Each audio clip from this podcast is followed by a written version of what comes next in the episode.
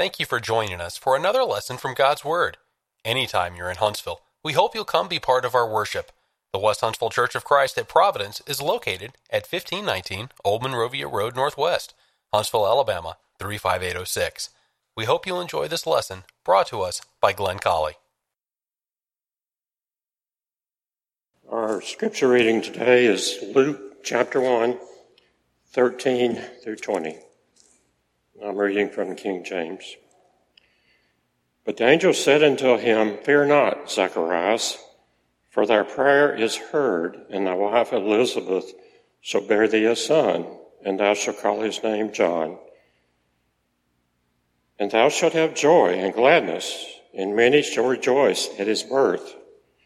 For he shall be great in the sight of the Lord, and shall drink neither wine nor strong drink and he shall be filled with the Holy Ghost, even from his mother's womb. And many of the children of Israel shall be returned to the Lord their God.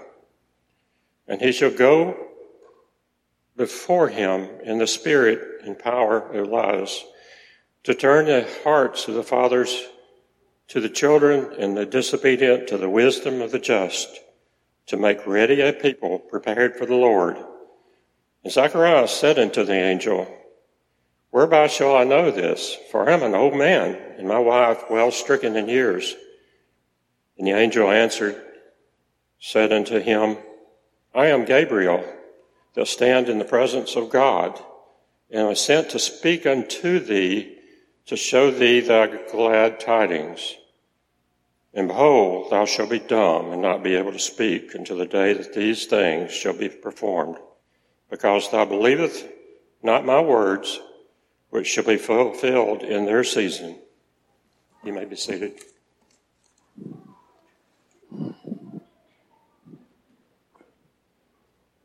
And now, would you open God's book, please, to Mark chapter 6? We're going to start in just a couple of minutes in verse 14. Mark chapter 6, beginning in verse, verse 14, and I want to tell you how happy I am to see all of you here. The word enigma means something that is mysterious, doesn't make sense on its face. And the great enigma is the greatness of John, who is called the Baptist, and the fact that he was brutally executed. Doesn't make any sense. I'm going to talk about that today. We're going to do it from Mark chapter 6. Mark was, a, or John was a great, great man. The Bible declares that in Matthew chapter 11 and verse 11, among those that are born of woman, there hasn't risen a greater than John the Baptist. How do you like that? And then he goes on to say, now, notwithstanding, he which is least in the kingdom is greater than he. That just means that the church hadn't been established and John died before it was established. So that be, um, the Lord emphasizes that there. But the point is, John was a great, great man. When you look at Matthew chapter 3, you see some impressive things about him. He was, uh, he was a man who practiced self denial. He wore camel's hair and girded himself with a leather belt, and he ate locusts and wild honey. He was a man of, of courage, and he went throughout Judea preaching. And when he saw the, the Sadducees and the Pharisees, the Bible says, he said, you brood of vipers. I don't think that's a very complimentary statement, do you? You brood of vipers. You, you pack of snakes. Who has warned you to flee from the wrath of God to come? He was a humble man before Jesus. His shoes, I'm not worthy to, to latch it. I'm not worthy to latch his shoes. Now, the Old Testament prophesies about John the Baptist. He's called John the Baptist because he baptized people. He was John who baptized people, John the Baptist. In Isaiah chapter 40 and verse 3, you have this declaration that this person, now we wouldn't know who it was just from this, but the prophecy is that he would prepare the way of the Lord and make his path straight. But Matthew in Matthew chapter 3 then, verse 3 and 4, clears that up. He was talking about John the Baptist. He had a role to play. Now, John never performed miracles. He wasn't like Jesus in that. Never did. I suppose that was to create the distinction maybe between John and Jesus. John wasn't meant to be Jesus. He was to prepare the way for Jesus. And what you have here in this, this remarkable passage about his death is a discussion of uh, something that we've got to draw lessons from. There's a wonderful moral lesson tucked away in here that I want to raise to the surface. Before I do, let me introduce you to a couple of other people. So Herod's going to be part of this. Herod takes a role in the death of John. Herod is Herod Antipas. He's the son of Herod the Great. Herod the Great had, it is said, ten wives. It wasn't very safe to be the, the son of Herod the Great. He was terribly powerful, but he always felt threatened about his throne. And when one of his sons seemed to endanger that throne, why Herod would have him killed. Herod Antipas is his, one of his sons, and uh, people called him the king. He was really a tetrarch of, of Galilee. Now, Herodias is, when we get to Mark chapter 6, is the wife of Herod, Herod and Herodias. Herodias was kin to him. Now, the way that went was that Herod, I mean, Herodias was the daughter of another one of Herod the Great's sons, but Herod killed him. So her grandfather killed her father. But not just that, then she married another one of Herod's sons named Philip, who is the half brother of Herod in our text today.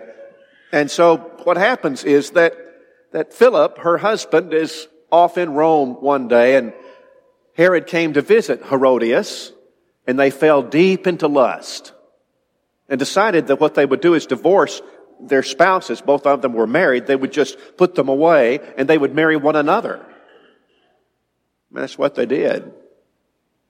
Now that opens the, the scene for what we're going to talk about today. John the Baptist was a very plain spoken man. I don't think he was a mean man. But he was plain spoken. And what he said to Herod about that marriage would ultimately result in his death. So let's go to Mark chapter 6 now in verse 14 and walk down through it. And King Herod heard of him, for his name had become well known. Now the him is capitalized in my Bible. It's talking about Jesus. Herod heard about Jesus. And he said, this is kind of strange now. You ready? John the Baptist is risen from the dead. And therefore these powers are at work in him. Others said it is Elijah. Others said it's the prophet or like one of the prophets. But when Herod heard, he said, this is John whom I beheaded. He's been raised from the dead. Now, that's very interesting. This is about guilt, about the ghosts of guilt that follow a man around that I, th- I, think what was happening with him is that he would get rid of it for a while. Maybe he wouldn't think about it. Maybe, maybe Herod wouldn't think about it for a while, but something would happen. Something would be said, or maybe just out of the blue, it would come rushing back over him, the memory of what he had done to John the Baptist. He was a hunted man, not by the outside, but on his inside. He couldn't live outside of himself and he couldn't live with himself. And when he heard about Jesus and the miracles, now John the Baptist didn't conduct, didn't perform miracles. He didn't. But now Herod hears about Jesus and the miracles that he does, and he just knows it must be John come back to torment me. This is John the Baptist. And incidentally, in, in Matthew chapter 16, when Jesus said to, to his disciples, Who do men say that I, the Son of Man, am? They said, Some say that you're John the Baptist. Some, Jeremiah, one of the prophets. And G, uh, Peter, uh, Jesus said, Who do you say? And Peter said, You're the Christ. Well, I suppose that who was referenced here had to be Herod Antipas, who, who said, You're John, he's John the Baptist. He's got to be John the Baptist. He's a haunted man. And here, I'm telling you something. Uh, you, you, you, you take a man who commits some egregious sin, some awful sin in his life, and it's, it's terribly hard to get rid of it. The only way that you can deal with it is through Jesus Christ. You can try to push it out of your mind, but the truth is you've got to connect back with your God. What you have to do is to find the path through Jesus Christ by which you can have forgiveness and then you can live with yourself again. It's not still going to be easy, but you can. That's the only way to put it away from you. Well, alright. Here we go. Verse 17. The hated truth. For Herod himself, here's the backstory, had sent and laid hold of John he put him in prison, bound, put him in prison for the sake of Herodias, his brother Philip's wife, for he had married her. Now, they have a palace, Um, Josephus, the historian, says it's called Machaerus, and it's on the east side of the Dead Sea, which is kind of ironic, really, on a precipice there. And it must have been a very impressive place. And he's got some sort of a prison, perhaps a dungeon in the basement of the house, in that palace. But what happens is that Herod Antipas has the power to do it. He's the tetrarch. He has John arrested and he puts him into that prison. But now the plot thickens. For John had said to Herod, it's not lawful for you to have your brother's wife. All right, let's stop there for a second. You're about to learn something very interesting about this imprisonment. It wasn't that Herod wanted to treat John like a criminal. You're going to be surprised to find that John rather likes, uh, Herod rather likes John, likes to talk to him. Oh no, it's not about that. He puts him in prison to protect him. He puts him in prison because Herodias' wife wants to kill John the Baptist. Puts him in prison. Because John had said, it was because of what he said. No First Amendment rights here. It's because John had said to Herod, it's not lawful for you to have her. He had married his brother Philip's wife. Ooh. I tell you what, people today are the same as they were then about this subject. You, you, you, preach about what Jesus taught us about marriage and divorce and remarriage, what, what's taught in the Bible, and I can tell you people are going to sometimes just walk away from their faith. They, they, they still won't bear it. Maybe for a while they'll, they'll bear it. And if they get involved in it, then maybe for a while they will bear it. But it becomes so excruciatingly difficult to do this. And yet God wasn't trying to keep joy in marriage from us. He was trying to keep marriage for us and He protects it with the laws. Now, it's not lawful for you to have her. What law? The law of scripture, the law of the Bible on marriage and divorce and remarriage. Now follow me because there's a line, there's a thread that goes all through the Bible on this subject. Genesis 2 and 24. Therefore shall a man leave his father and mother and cleave to his wife, and the two shall be one flesh. Then you, you, go over to Romans chapter 7 and verse 2. A woman that has a husband is bound by the law to her husband so long as he lives. But if her husband is dead, loose from the law of her husband. She's loosed from that law. And then you go over to um, Matthew chapter 19 and verse 9. And the Bible says, Whoever puts away his wife, except it be for fornication. So there's the exception, all right? One man for one woman for life, with one exception. Except it be for fornication, and marries another, commits adultery, and whoever marries her, which is put away, commits adultery. In Exodus chapter 20, because this is just still the law of God on marriage that goes through scripture, thou shalt not commit adultery. One of the Ten Commandments. All right, so it's not lawful. John said it's not lawful. Now, parenthetically, I want you to think about this.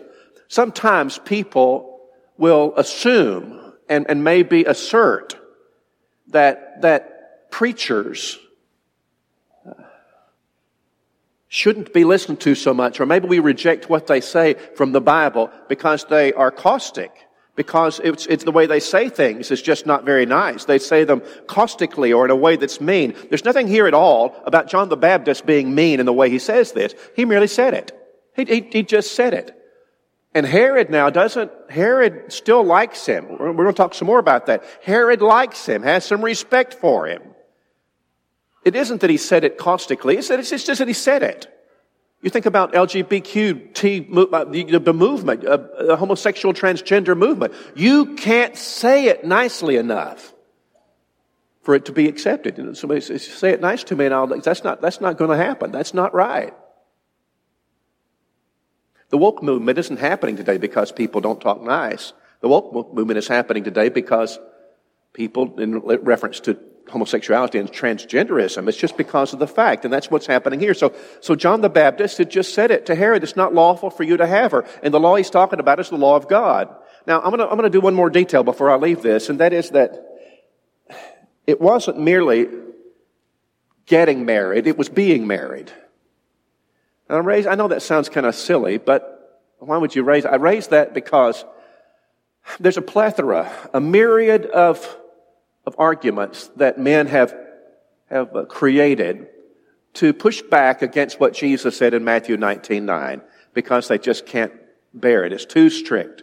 Whoever puts away his wife except for fornication and marries another commits adultery. Well, that's very strict. That's very strong. Whoever marries her which is put away doth commit adultery. Very strong. So one of the arguments against that is that, and in other words, to say that Jesus can't mean what he says about, he can't mean that, is that the sin is covenant breaking.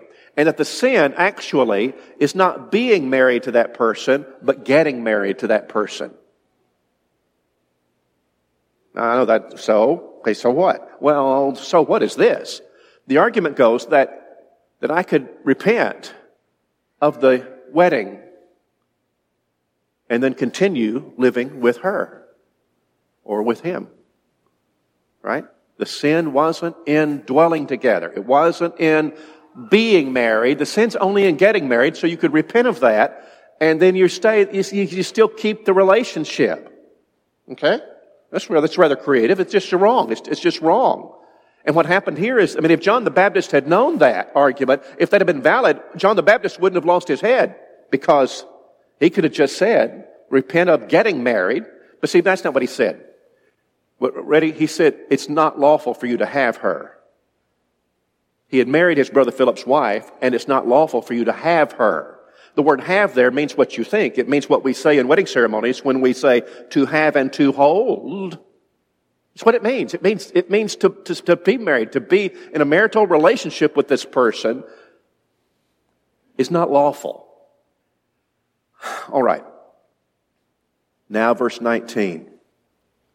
Let's go behind the closed doors. Here's what's going on in this, this marriage, this dysfunctional marriage. Therefore, Herodias held it against him, against John, and wanted to kill him, but she could not. I'm telling you, this is strong. What did John do to deserve this? And the answer is he, he didn't approve of her immorality. That's what it was. In other words, the, the demand here is not only do you have to allow me to do this, you've got to approve it. And you certainly can't say anything against it. Does that sound familiar to you? Does that sound familiar? The answer is that that's where we live today. We will shut your business down. Hmm? We will destroy you. If we could take you out, we would take you out. Is that so unusual? I'm telling you that, that Herodias is the grandmother of a whole lot of people today in this movement. She wanted to kill him, but she could not. Now there's the problem. You can't just kill him. For Herod feared God. He's the king. He's the patriarch. He's her husband after all. And look at, look what, that's what verse 20 says. Herod feared God knowing that he was a just and holy man and he protected him. I've underlined that in my Bible because from whom is he protecting John the Baptist?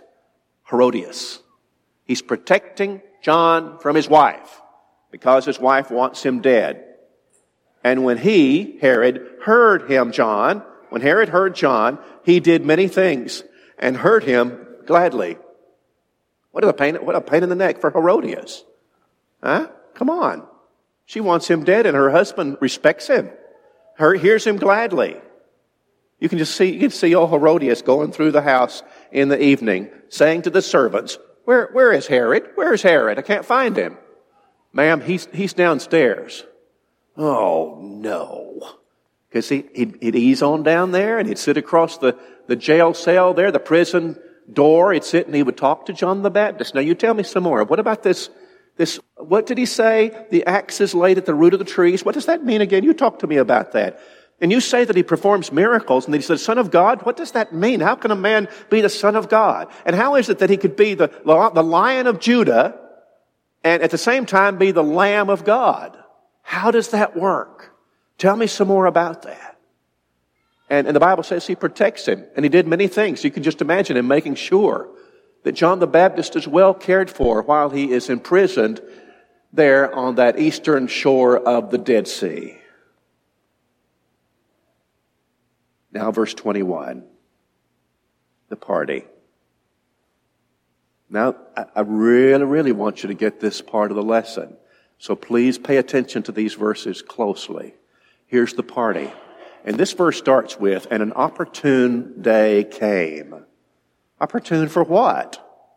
See, old Herod thought he had John protected. But he knew, I mean, he already knew that, that it was, it was real dangerous for him to, to let John be free and get around Herodias. She'd kill him. So he wanted to protect John. So he already knew. He knew what was going on here. So he's not going to mess up. Oh, yeah, he's going to mess up. He doesn't mean to, but he's going to do that. He's going to do something he knows is wrong unintentionally because of this opportune time. The opportune time is his birthday. The only time you have birthday mentioned in the New Testament is here. The only time a birthday is mentioned. You got one in the Old Testament with Pharaoh. An opportune day came when Herod on his birthday gave a feast for his nobles, the high officers, and the chief men of Galilee. And when Herodias' daughter herself, I've underlined herself in my Bible because I think that's very interesting. In other words, it, it's not just a servant of the princess. It is the princess herself. And so she begins to come before these. If you read it, it look, look, looks to me like a, an assembly of only men. You read who's there, the officers and the chief men, and when in a minute she's going to go ask her mother something, she can't just turn to the table to her mother sitting there. She has to go out because her mom's not in there. I think it's an assembly of men, and before this assembly of men, Herodias dances. There's something about her movements and perhaps her dress that is uh, appropriate for the occasion.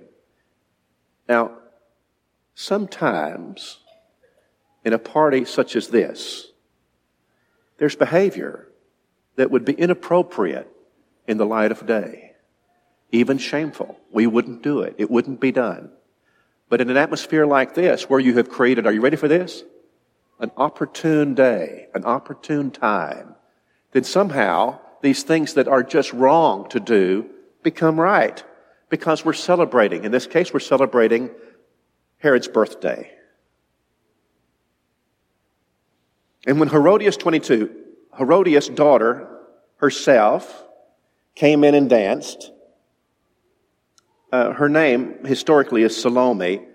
Salome came in and danced and pleased Herod and those who sat with him. The king said to the girl, ask me whatever you want and I'll give it to you. And he swore to her, I just, I just want you to appreciate the atmosphere.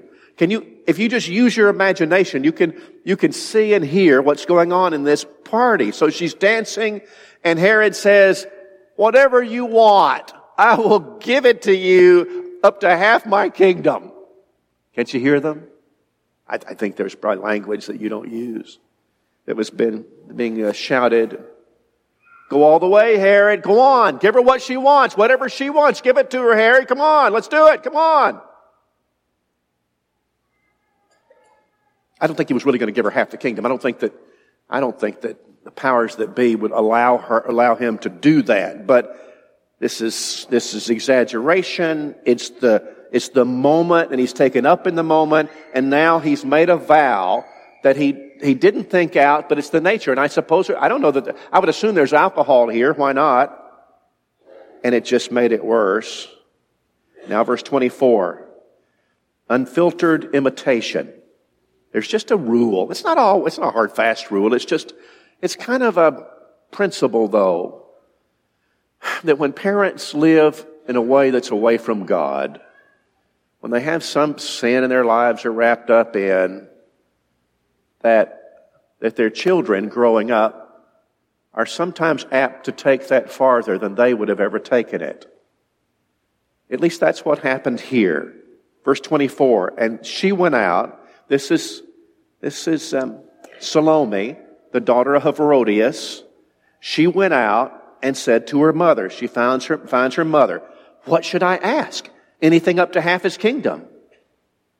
And she said, The head of John the Baptist. Herod didn't mean for that to happen. He didn't expect that to happen. He didn't want it to happen. He, he cared about John.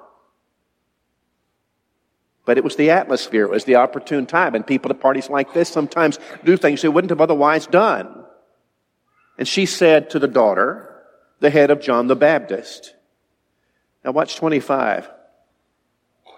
And immediately she came in with haste to the king and asked, saying, I want you to give me at once the head of John the Baptist. Now, in my Bible here, I've underlined at once, mom didn't say that. Mom didn't, didn't say that. And underline on a platter. Now, don't you think that's interesting? Mom didn't say that. Mom didn't say that. Daughter enlarged on what mom said because she wants to, she is, I suppose she's 19 years old and she wants to make a statement. And so she, she says, I want it now and I want it on a platter. Wow.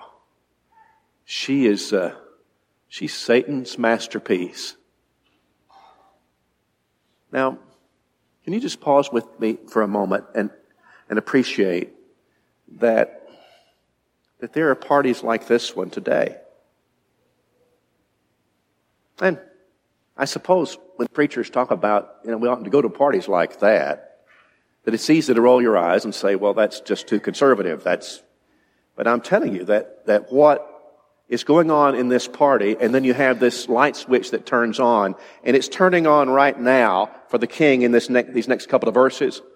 He is in his groove and he's having a great time, and all of his friends are there, and he, he has this beautiful stepdaughter, and she dances for them, and it just wows him, and he makes this rash promise. He wasn't thinking about John. He wasn't thinking about John at all. He wouldn't have done it.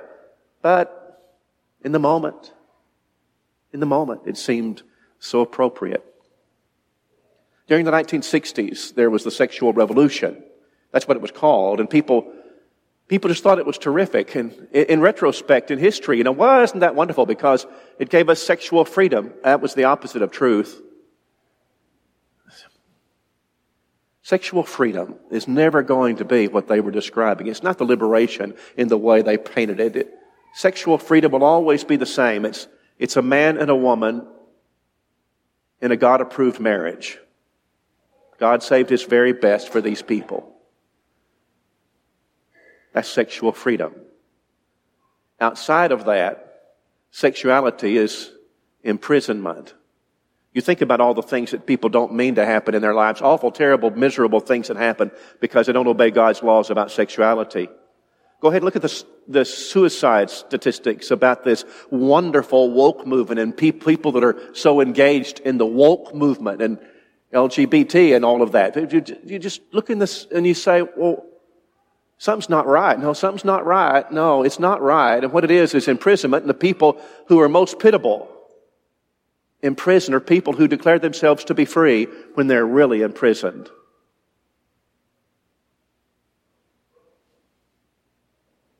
And there are parties today, and parties to celebrate. And there are times when there are, we create opportune times. Now, let me tell you something. Anytime in your life you make provision for sin, you're going to sin. It's just a rule. It's, it's what, what God said to Cain back early on when he said, if you do well, you'll be accepted. If not, sin lies at the door. What does it mean? It's like a lion crouching out there. You don't have to open the door, but if you open the door, he's coming in, right? Sin lies at the door. And so the Bible says that, that Judas, looked for an opportune time to betray the Lord. Guess what? He found it. That's what's going to happen to you and to me. We make provision for sin, we're going to sin. That's what's going to happen. We've got to fight it all the time and not yield to it. And so sometimes there are parties like this.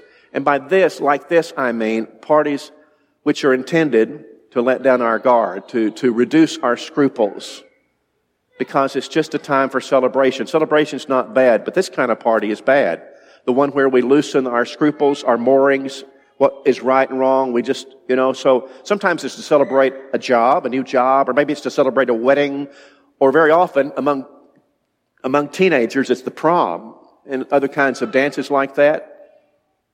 The prom is, is the big one, of course, graduation and all that. And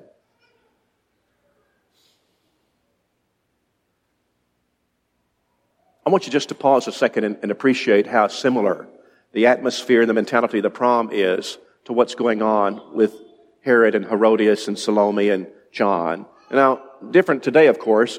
I would think it's very rare that it would be about murder. That's not the point, though. The point is that you have this atmosphere where it's just assumed that this is a let it go kind of time. That's what it's about. And so we spend a lot of money. And you have this atmosphere where there's almost always alcohol involved. And you have this, the dancing. And so here, here's, here's a young man and he's 18 years old and he's already struggling to keep his life straight sexually. And so his girlfriend, who's, who's crazy about, he's he already, already is crazy about her. And so she comes to this party with him. And if you want to know what they wear, well, you don't have any trouble figuring out. You, you go on, on Facebook Marketplace. You know what that is? It's kind of like an ad, sell, sell things on ads. And, and you, and, and you can, right after the prom, you can go on there and you can see all sorts of dresses from the proms in our area that are for sale. It'll take your breath away. Are you serious? Are you kidding me? And so you dress her like that, and, and it looks, uh, so many of those dresses are, I mean, those girls look cheap. And, and then so she's going to, she's going to dance in front of him. It's reminiscent of what we're reading about in, in Mark chapter 6. It's, it's the same thing. It's the same thing. Only the murder's not involved, of course. And the lyrics of the songs, if that wasn't bad enough, you listen to the music. Go ahead and look up the lyrics of the kinds of music that's being played at these proms while the kids are doing this. And, and then what I want you to do is be, to, to reminisce, to think about the passages of scripture that would regulate this sort of thing. I want to go to Galatians 5 for a minute. Galatians chapter 5 and verse 19. Now, the works of the flesh are evident, which are these adultery, fornication, uncleanness, licentiousness. We don't use the word licentiousness very much, but when you, look it up in Thayer's lexicon, Greek dictionary of Greek words, uh, Thayer says that it means things such as the, in, the indecent bodily movements or the unchaste handling of males and females, licentiousness or lasciviousness or lewdness. It's a pretty apt description of what we're talking about at the prom, I think. Pretty apt description. And then you get down to verse 21, and he continues this list of things that'll keep you out of heaven. And he said, envies, murders, drunkenness, revelry. What's revelry? We don't, we don't use that. Strong's Dictionary of Greek Words, when looking at this word, says it's a carousal that involves letting loose. It's, it's like it's like Herod and his birthday and his stepdaughter. We don't know how old she is, but she's old enough to drive him crazy. And he makes this rash promise in front of all of these men before whom she's been dancing. They're all crazy about her and, and she asks for John's head. Now I want to make this point is that in this kind of party, what happened was not atypical. It's not unusual because what he does is something he would regret later. He wished later that he had not done. He didn't mean for it to go that way. But you swim in a cesspool and I tell you what happens is you get some disease and that's what's happened to him. And, and then the lights come on. There's always, there's always the light of day. And when the light of day comes on and you reflect on what you've done, then there's the pain. And so, go back to our text. 25 says, she said, Salome said, I want at once the head of John the Baptist on a platter. And the king was exceedingly sorry. Yet because of the oaths and because of those who sat with him, he did not want to refuse her. Here's the sorrow of the world. And immediately the king sent an ex- executioner and commanded his head to be brought. And he went and beheaded him in prison. It's just a, just a statement. It was a statement. It's not lawful for you to have her. Just a statement.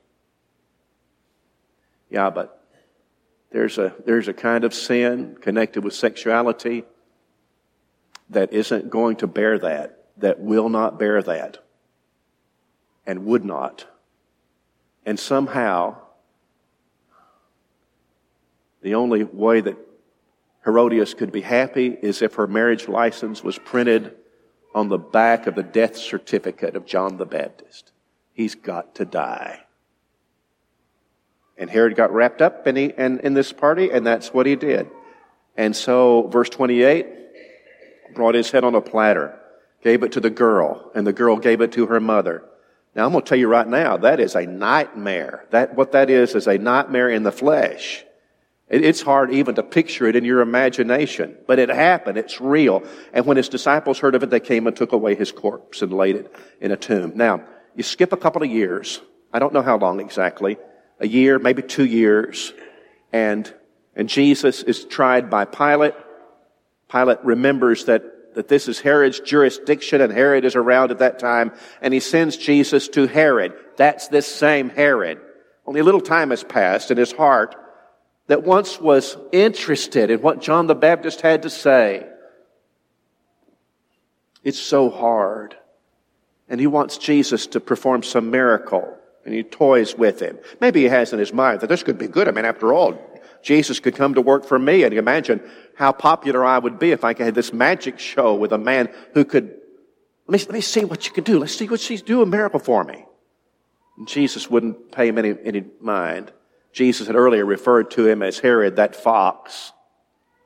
And so Herod had a costume put on Jesus, a robe, and sent him back to Pilate, and that's that. And there's the lesson for today, for this morning. The lesson is that, that there was a day when a good man, a really good man, John, preached on a subject that, that was too controversial, too much. I don't think he said it meanly. I don't think he was caustic. He just, he just told the truth. And as a result, he lost his life. May it be the case that you and I avoid the opportune times. Will you join with me? And let's avoid parties like these. We have no business being there, and a parent ought to say to his children, I love you and I know you're graduating and I think it's a wonderful thing and we're going to celebrate, but we are not going to celebrate like Herod celebrated. We won't do it. I, uh, I knew a woman one time, member of the church, and two teenage daughters, real sweet girls. And they, it came time for the prom and so they were going to go and wanted to go, begging to go. And uh, mom sat down with them and read this chapter that I've read to you today. That's many years ago. She's dead now. And those girls grew up and they married and they had children and now they have grandchildren. And she, that mama, being dead yet speaketh. And they, they've been passing these realities, these truths that mean something on to their children. And I pray that it will continue many years to come. We hope you have enjoyed this lesson from God's Word, brought to us by Glenn Colley. If you have comments or questions, Glenn can be reached by email at colley at westhuntsville.org.